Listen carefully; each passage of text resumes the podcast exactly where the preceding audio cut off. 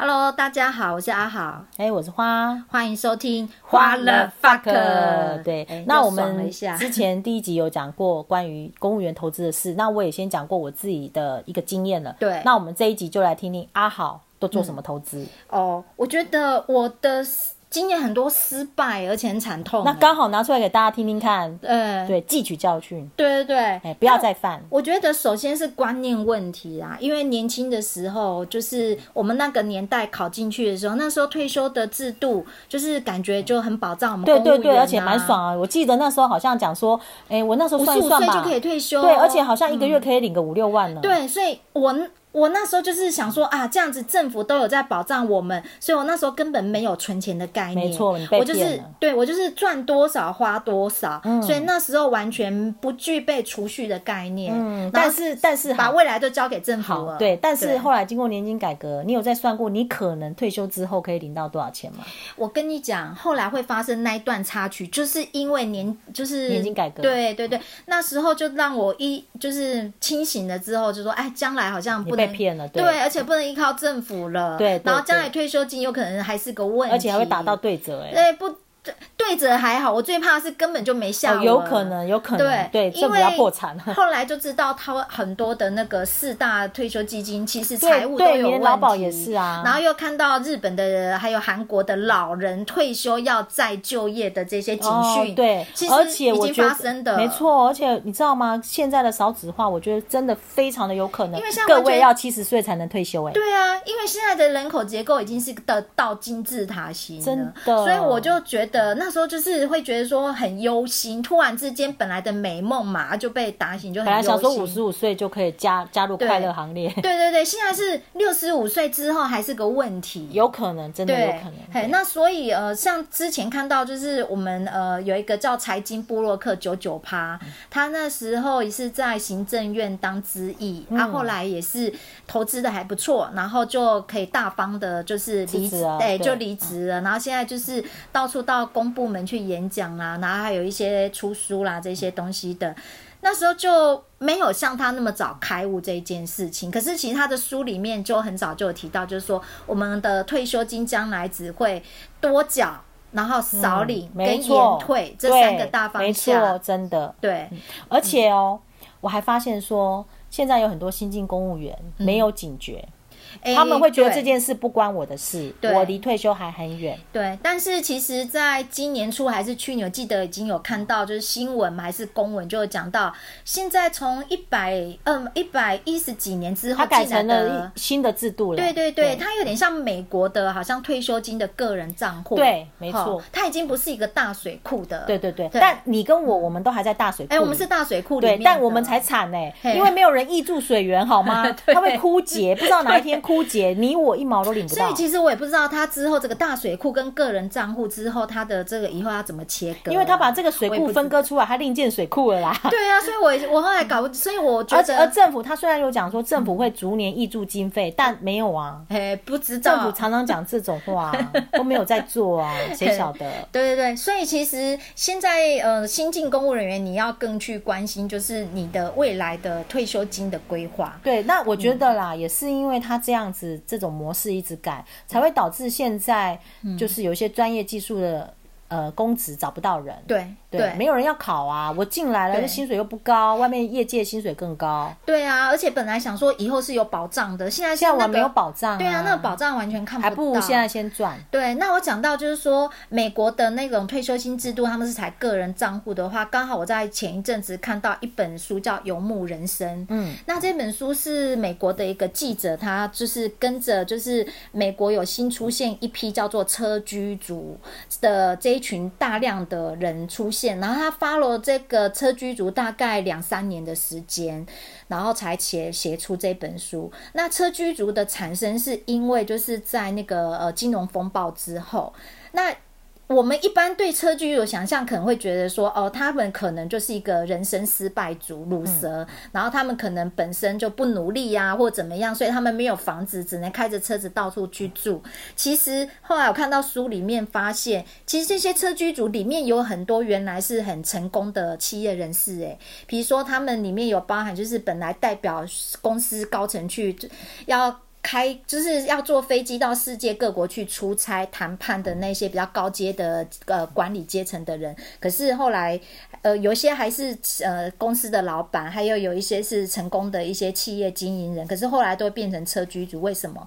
因为当时就是呃经历那个金融风暴的时候，他们过度乐观的去投资不动产。然后不动产泡沫化之后，变成他们的整个资产就是被打折了嘛。打折之后，他们付不起那个利息，然后只好抛售。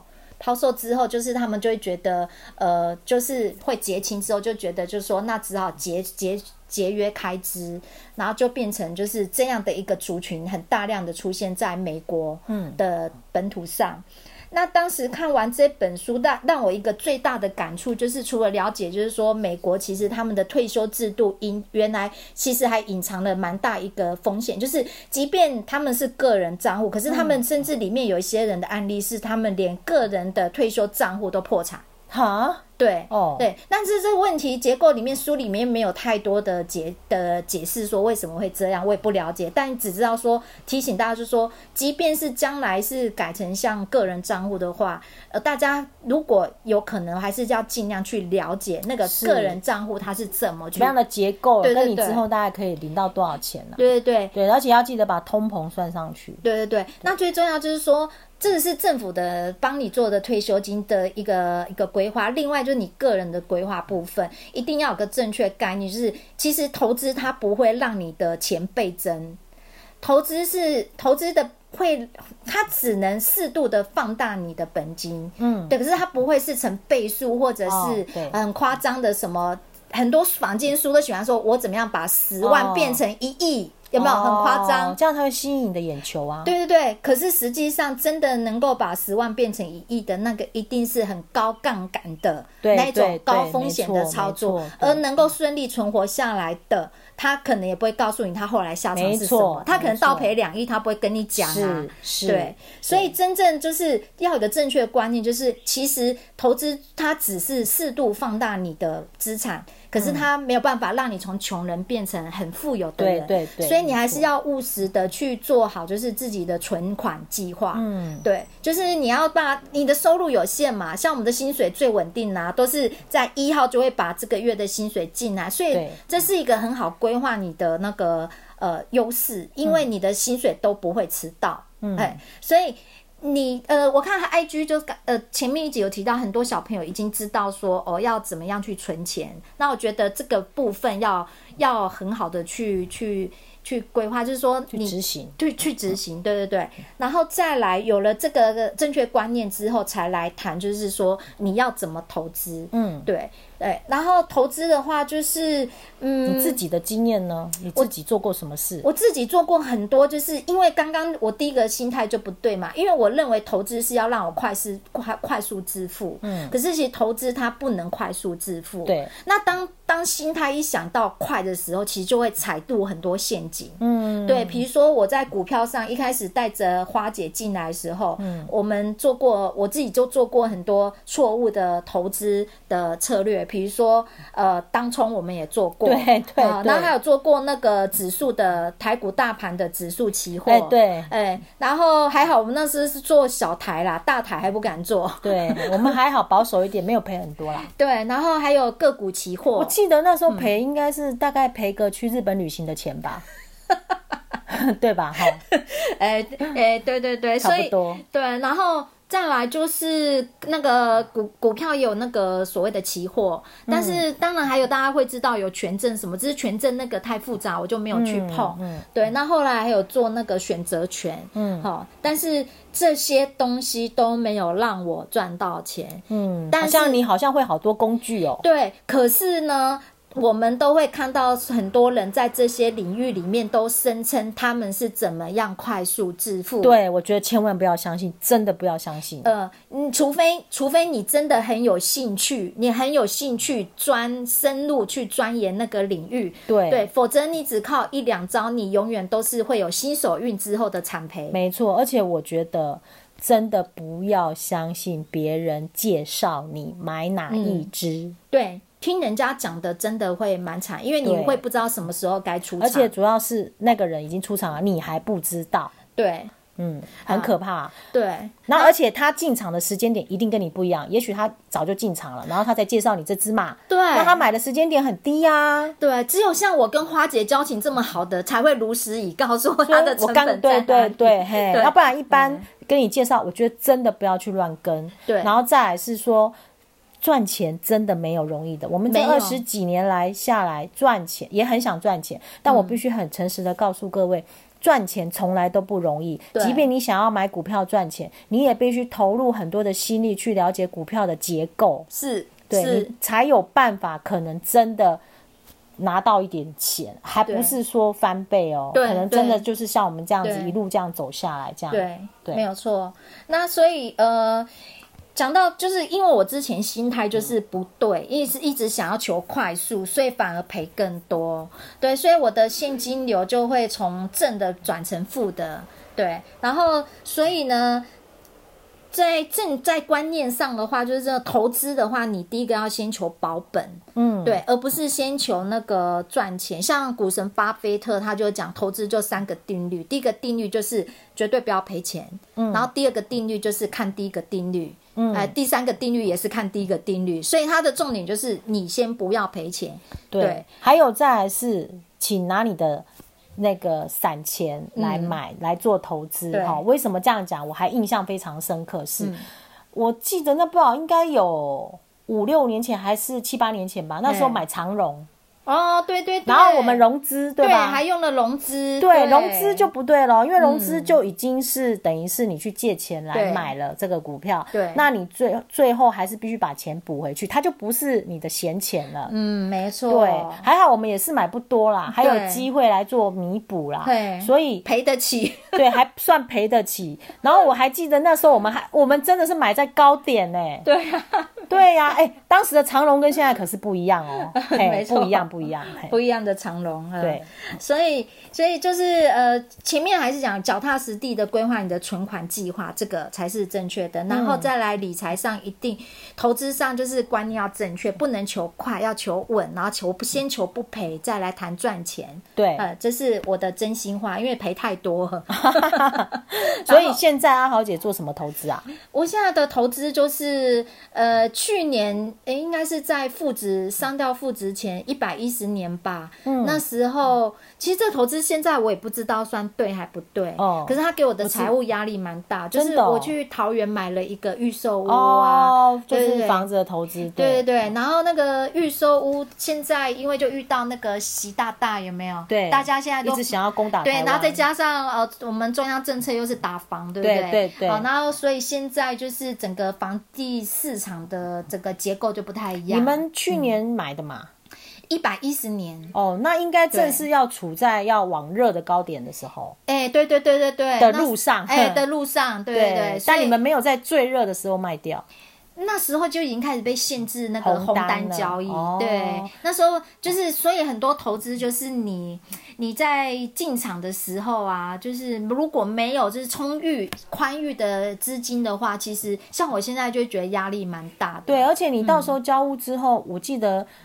呃，五年嘛，它有一个什么限制？哎，应该是说什么税？税率那个有一个什么税？糟糕了，房地合一税啊，对，它会课比较重，对对，会课比较重。但它只有说你在获利几百万以内的话是不受，但是我超过的话，它的税率直接会扣到好像四十五。因为我们自己买房其实是更早。嗯，已经买了应该有七八年了吧。嗯，那那时候买房其实也算高点，我们买的时候也算高点呢、欸。我知道，我们算高点，后来跌耶。你后来跌了好几年。对，然后是这这两年才开始又起来的。对对对。但是我们那边的房价其实没有增长特别多，嗯没并没有。但现在只是说回温到你当时。对，它只是因为我已经过了当时五年内不能卖，它有一个什么。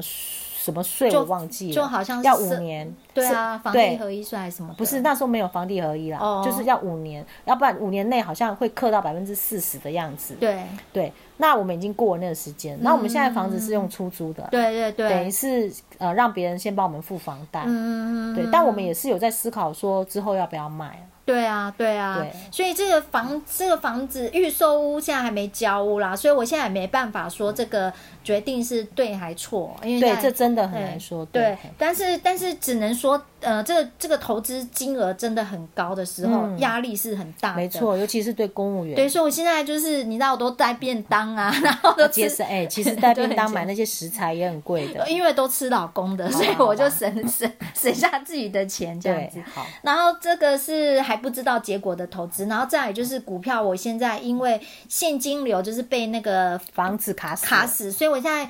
只能定期定额，就是用零股，因为现在定期定额啊，就是也可以，就是你你可以选择说，我一个月是要扣几股，嗯、或者是我一个月要固定扣三千或五千这样子。嗯嗯嗯、对，所以我现在还有就是定期定额，那也是只能选一档，因为钱不够多，嗯、就集中买，就是集中一档这样子。嗯、然后也是写写这个。这个以后还没办法到靠零股息的，嗯、因为存股速度太慢了。我懂，我只能说把它当成就是存一个预备金啊，紧急的预备金这样子。对。另外还有比较跟大家跟花姐比较不一样投资，就是我还有做加密货币这一块。哎，这前一阵子不是加密货币、嗯、对大跌啊？啊去年哦。哦，去年真的加密货币真的太精彩了。对呀，那你没有觉得压力很大吗？不不不，我加密货币其实是保持着，因为我之前真的赔太多了嘛，哈、嗯，玩过太多东西了，哦、所以我加密货币一进场的时候，我的态度就是说，用我赔得起的学费，我把它当成学费就进场。哦、所以我都是跟我老公说，我比如说我就用一千 U，一千一，那这在加密货币的话是呃基本单位就是用 U。U 来算，对，一 U 就相当于一美金呐、啊，嗯、就相当于把它当成美金就对。那我是投入一千 U 在里面去做，一千美金，对，一千美金还在里面，对，然后。呃，去年有经历到，就是哦，有什么，反正就是大崩盘啊什么的东西的话，我是没有受伤到，因为我当时是主要是要去赚那个定存利率。哦。对，因为在那个加密货币比较大的平台，像那个币安的话，它就是有那个 U 币，如果定存它的，它有一个定存利率，当时有到十趴。哦。对对对，所以所以那时候纯纯粹是换 U，但然后去之前不是说是平台。倒了吗？倒了是倒了是它的那个第呃全球的第二大平台。那你不会担心你的平台也会出事？会啊会啊，大家后来会担心，所以有的人就会赶快把那个自己的钱就存到所谓的冷钱包里面，哦、就不存在平台里面了。哦、对，就会怕会遇到这种平台倒闭，而且这种平台倒闭也不受政府保护啊。哎，对对对，没有办法受到保护。所以其实如果要投资加密货币，先决条件第一第一个你一定要就是充分去了解，就是加密货币的相关知识，嗯，好，比如说热钱包、冷钱包，然后以及平台的部分，然后第二个就是不要投他他刚刚我讲，我们投资就是说不要有那种就是快速致富的概念，对啊，所以我第一个投资加密货币，第一个是说这是时代的趋势，我是用少少的钱，不会就是。就是一千，因为说三万美，就是大概三万台币嘛。嗯。赔完，我们赔一档股票，以前也不止这样嘛。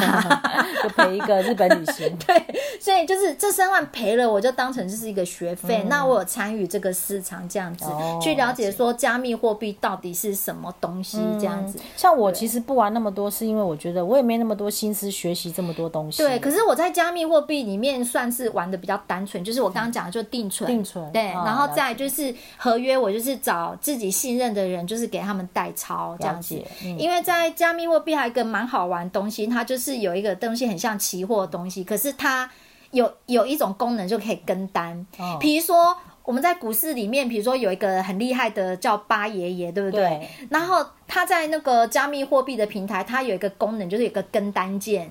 哎、欸，我可以看到哪些交易员的绩效很好。好、哦，比如说我看到股神巴菲特，他每次都交易这个绩效很好，那、哦、我就有个跟单键，我可以按下去，我就钱就可以跟着八爷一起。哦哦、对对对，很方便。哦、我就是喜欢这种不要自己亲自花太多时间操作的方法。然后在加密货币有这个功能，我现在主要就是有一少部分钱，就一百 U 而已啦。哦、再跟单跟单一下，对，三千块。左右的东西，然后就是去去参与，嗯、主要就是参与这样子，对。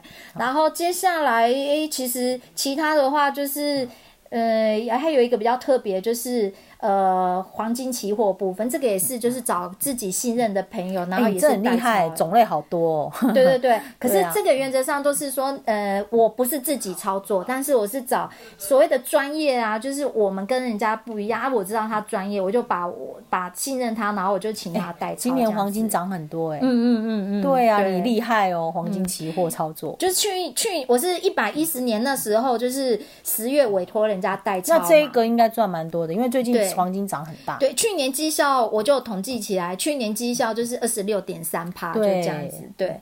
然后我这投入的钱也不多，就是也都是因为本来钱就不多嘛，所以每个地方的钱就都一点点，都一点点。对啊，对啊，对啊。然后再来就是，其实我们公务员虽然不能自己开公司，可是如果比如说，比如说啦。诶，有看到一个不错的生意，我们其实是可以去投资，就跟你买股票投资什么其实是一样的。嗯、对，比如说，如果呃花姐的以后开公司的，她愿意让我投资一部分的话，哦、其实我也可以去投资，但是我不能当的公司的董事、啊。没错，没错，你只是我们公司有赚钱，然后分你一些。哎，对对对对，这样也可以。所以还有一少部分的钱是投资朋友的工厂，就说如果所以所以有时候人脉也很重要，就是你如果可以多。多拓展你的交友圈，或者是你自己的亲朋好友里面就有就是事业做得成功还不错的人，嗯，那你跟这样的人有交情的话，嗯、那也许你也可以说，哎，那你的事业愿不愿意让我投资一下，嗯？这样也是可以的。对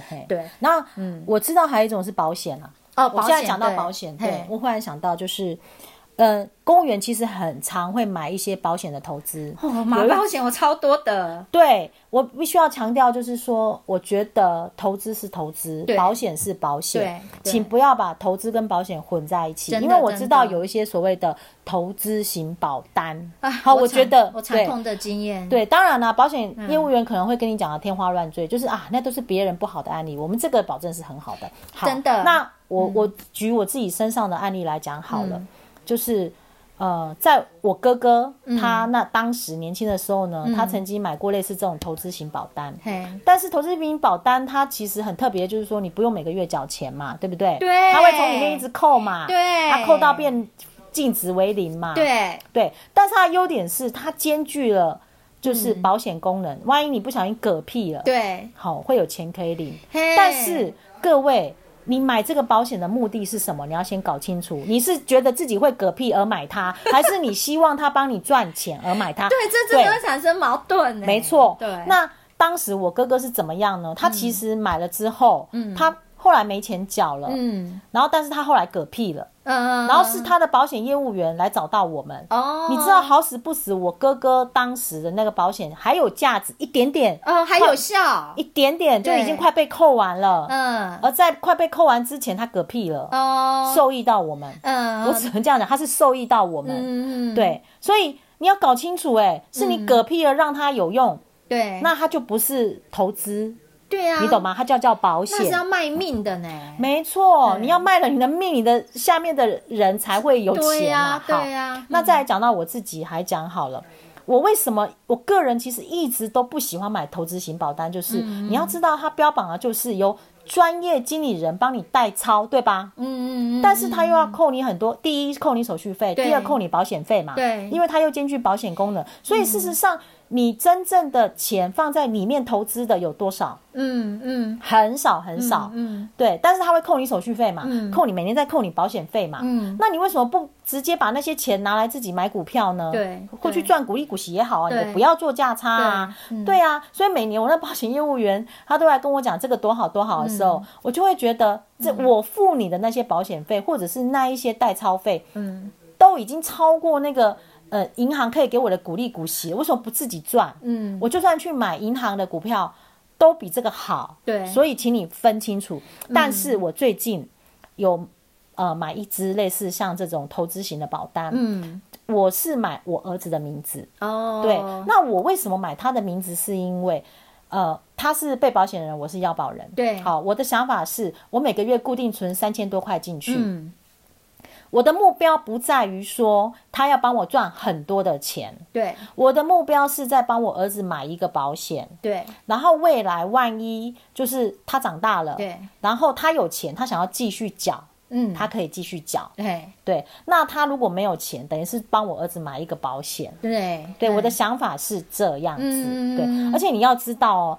当时那个业务员跟我讲说啊，因为第一年呐、啊，你这样每个月只缴三三千多嘛，嗯，一年可能就是三万多块嘛。对，这样子的话，因为先扣掉他前面几年的那个手续费跟保险费用一定很高嘛。对，你可能投入那个保那个投资的钱很少，嗯，所以他跟我说叫我第一年再多存十万块进去。嗯，结果他每个月都会有那些报表。对对，对，你知道吗？到现在都还是负二十几趴。嗯，对，都没有在赚钱呐、啊。嗯。对，但因为我一开始设定的目标就是我每个月三千多块，等于是帮我儿子买一个这样子的保险债。嗯。但你要知道，这样的保险代表什么？我儿子嗝屁了，我才有钱拿。对啊，但是怎么可能会希望这种事发生？是，没错。所以我很单纯的认定说，我只是在帮他买一个保障而已。对。那万一哦，就是过了几年我没有钱缴得起的时候，嗯、我儿子他还愿意继续自己缴，他就可以自己缴。嗯。他可以自己再继续做这件事情，嗯、然后多年之后看他。滚了什么样的钱出来？欸、对，所以我很清楚的知道自己在做什么事情。嗯、那我们更早之前，在我们还刚年轻的时候，当时很流行储蓄型保险。对，然后就会强调哦，那个之后年利率大概换算起来有二点多趴，甚至有到三点多趴的。但现在已经没有这种东西了。对，对早期啦。然后那时候因为我们不知道怎么做投资嘛、嗯，所以我们大概都会买类似这种储蓄型保险，一缴就是二十年。对，一被绑就绑二十年。我告诉你，我今年。缴最后一次了，那恭喜你！我中间都已经都是整个断缴。对，我们已经二十年、嗯，那时候跟我先一起合买的一一个嘛、嗯。然后我们当时的想法是什么？还有算给我们看哦。缴了二十年之后，假设你五十八岁开始领、嗯，每年领多少钱出来？对，那你可以领到几岁？对。那我记得我们那时候设定，比如说我们五十八岁开始领，每年领二十四万出来，啊，啊，等于是每个月有两万块嘛、欸。我们当时的想法是这样。对、啊。对，当时每个月可以领两万，很不错的啦。好啊。对，但现在两万大概就基本生活费啦。哎，但是不无小补啦。是啦，小补费用、嗯、嘿。那这样的话，我们可以领到八十几岁，很好哎、欸。现在来看这张保单不错、啊。没错没错，所以我还记得，呃，有个保险业务员告诉我们，这张绝对不能解约。嗯嗯。对，那今年也要缴到最后一年了。那如果我们都不要领，就是一直放着、嗯，它就会自己再长大。嘿嘿嘿。对，它长怎么大我们就不知道。对，所以我们的想法是说，哦，我到时候可能会有那个公保，对、嗯、啊，保险、劳保、劳保，哎，到现在可能再加一点点劳保嘛。那公保也不多，公保劳保加起来大概就是。差不多，我算过，可能差不多三万块吧。我供劳保三万，对吗？三、嗯、万块嘛、嗯，天花板这样三万块的话、嗯，然后再加保险的费用，然后再股票的费用，哦，股息够啦，够啦。那我觉得，对啊，这样基本生活应该可以勉强维持啦。嗯，对，这是我们的想法。嗯、对，那投资型保单我再补充一点点，就是刚好最近，就是我也是在好像三四年前帮我妈买了那个投资型保单。对，那那你当时买的目的是什么？那时候就是想说，呃，受益人是我姐，我是买给我姐的哦，对，然后就想说，那妈妈年纪大了，万一走了哈，那我姐姐就可以领到一个呃，所以你的目的是为了保险，而不是投资。哎，对对对对对对。那这样子情况下，他当时也是跟我说，哦，那可以就是，哎，里面只要有价值，你就不用每个月固定被缴。真的，可是我的是每个月扣哦。哎，他可是他那那时候那个保险业务员跟我讲的是说，只要有价值。就像你哥那个，我知道，我哥那种，我哥那种，对，对，对，对，对，我缴了一笔钱，扣扣扣到没有为止。对，可是各位，我提醒大家要注意被保险人的年纪。嗯，哎，以我妈这张保单来讲，后来是完全不划算，我赔了三十几万。哦，对，因为他到最后就是因为呃，他没有告诉我说，其实这种里面这种投资型保单里面，它有一种叫做呃什么风险风险指数的东西。是是，是。然后那风险指数，它是随着年纪到了一个呃跨过七十岁之后，它、哦、突然会拉很高。对对对。所以他扣了钱会很多。对，所以呃，比如说每呃，他一起要扣六千块，可是六千块的组成里面，他去缴那个风险保费的。比例可能就占四千块，因为你妈年纪很大。对，所以其实他剩下可以再扣掉那个什么管理费用什么，他其实可以投入投资的钱可能就很少，对，所以根本就没办法再增值出来给你。对，所以永远里面都是负值。哦天哪！所以到去年最夸张，等于每个月都要缴六千六千块。那我一年光这保单我就缴多少钱了呢？我的妈呀！对啊，哦，所以非常非常不划算。后来就决定就是止损出场。嗯，对，所以投资型保单就是呃，真的不能只停凭那个业务员。后来对，没错。后来这个单这个保单我有去去申诉啦，但是申诉打回来，他的只有强调一点，我那时候在 IG 有写过这一件事情，嗯、就是说你签了名。是啊，你就认了这件事啊。你不能说你当时不知道，你也不能说当时业务员是跟你讲 A 套，对，你都不能，你因为除非你有证据，对，人家合约有给你审视嘛。除非你当时有录音，你有录下他怎么跟你讲的，你才有办法证明。所以，所以真的不要相信业务的嘴。对对，然后，所以我也再次的啊强调就是。投资归投资，对，保单归保单，对，好吗？大家不要把它混为一谈。嗯，除非你很明确的清楚说，我是为了投资而买这张保险保单，对，那你就不要期望保险这件事。真的要把它切割来。对，嘿，那那如果你只是很单纯的为了保险，那就请你买保险就好。对对对，嘿，然后最后最后要提醒大家就是说。退休的这个部分啊，你真的要及早开始做准备。是，然后在你完全不懂任何其他投资理财的管道之前，最安全的方法，你就是先。规划存款是对，然后等你等你搞清楚，你会听到很多人跟你说啊，现在放在什么银行里面最不最不划算，然后那个是怎么样子啊？没有关系，你至少就是赶快去学习，等到你确定你要怎么安排你的资金的时候，你再去动作就好了。然后还有一、嗯、一件事情必须让大家记住，就是说。嗯不管任何人告诉你 参加我的什么东西，哈，或者是加入我什么东西，对，好，你的钱就可以轻轻松松的赚多少钱？哦，对，真的赚钱没有容易的啦，没有一件是容易的啦。有机会我们再来谈一集诈骗的，好了啦。对对对，因为我们也都被诈骗过。对对对，再来专门谈我们的被诈骗的经验，这样。好，OK，那今天就到这边喽，拜拜，拜拜。